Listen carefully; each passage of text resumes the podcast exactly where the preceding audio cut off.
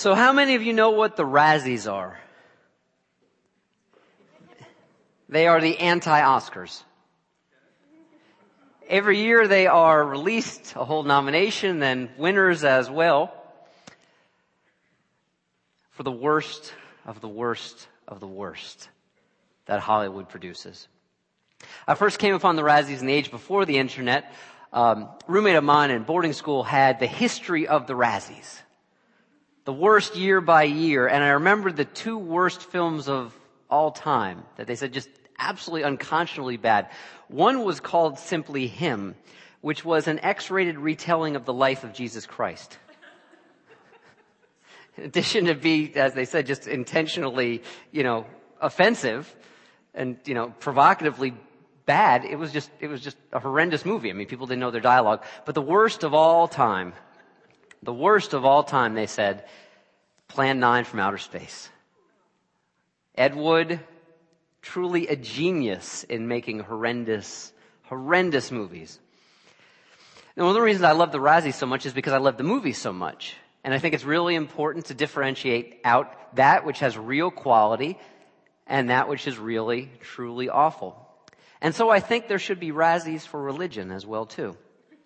So even though this year has just recently begun, I think hands down we already have the winner in one category the most callous response to significant human suffering.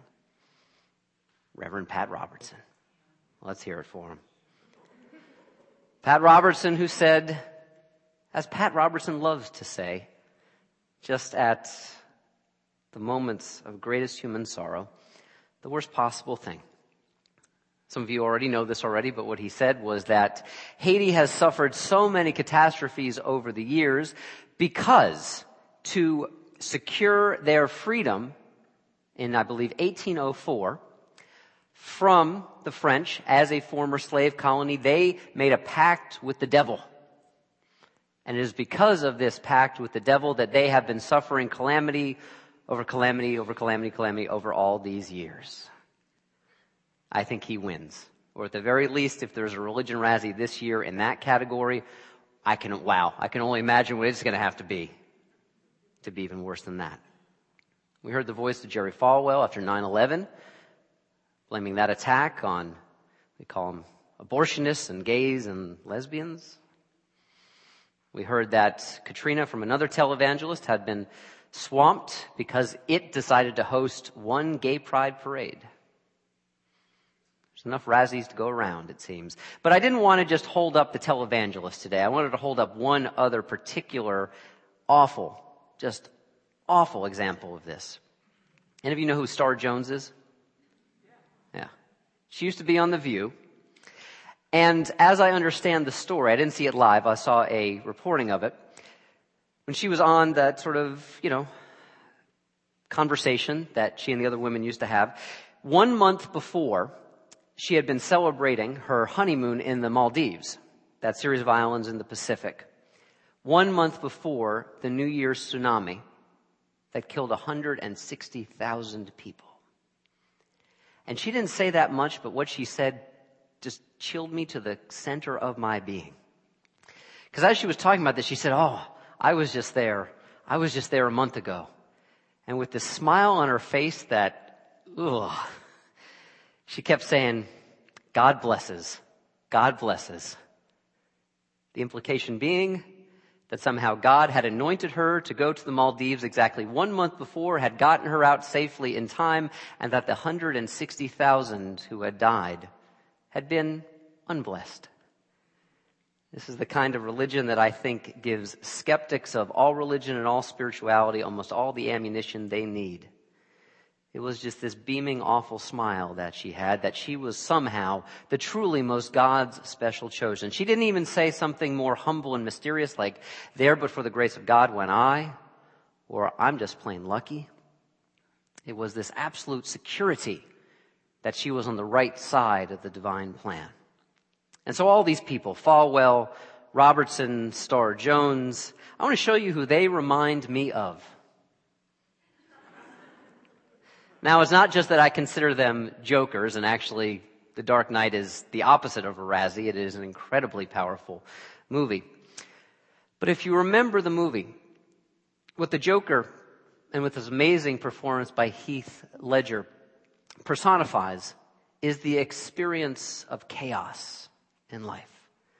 Just awful, unforeseen chaos. And really what's going on with the Joker all throughout this movie is he has a bet. He has a bet with Batman that in Gotham, the people are only as good as the world allows them to be. He says that they are victims and held tight by their schemes and their plans. And basically what he's saying is that as long as they get what they want, as long as things go according to plan, even if as part of that plan is the suffering of people who are not as important as them, well, if they think those suffering people deserved it, then they will be all right and they will sleep okay at night.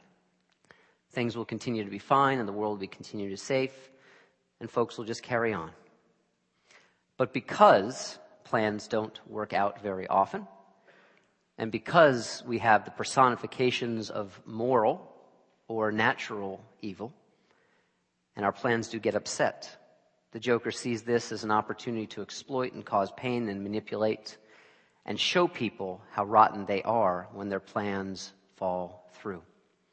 His bet is the minute that our plans or Gotham's plans fall apart, our normal expectations, so will we. In some ways, it's a paraphrase of something C.S. Lewis said a long time ago that I don't think he had the Joker in mind when he said it at all, but C.S. Lewis said, we want a plan, paraphrasing just a little bit, we want a plan so perfect that we don't have to be good ourselves. Star Jones, Pat Robertson, linking up with what the Joker said, what bothers me so much about these kinds of responses to tremendous human evil is that they reveal their character be as small, that their character is as small as their plans are very, very big. Almost as if there is an inverse, reverse proportion between those two things. This was the very point, the very religious point, the very heart of the matter that drew me towards Unitarian Universalism. Not just our freedom of thought, but for something even deeper than that.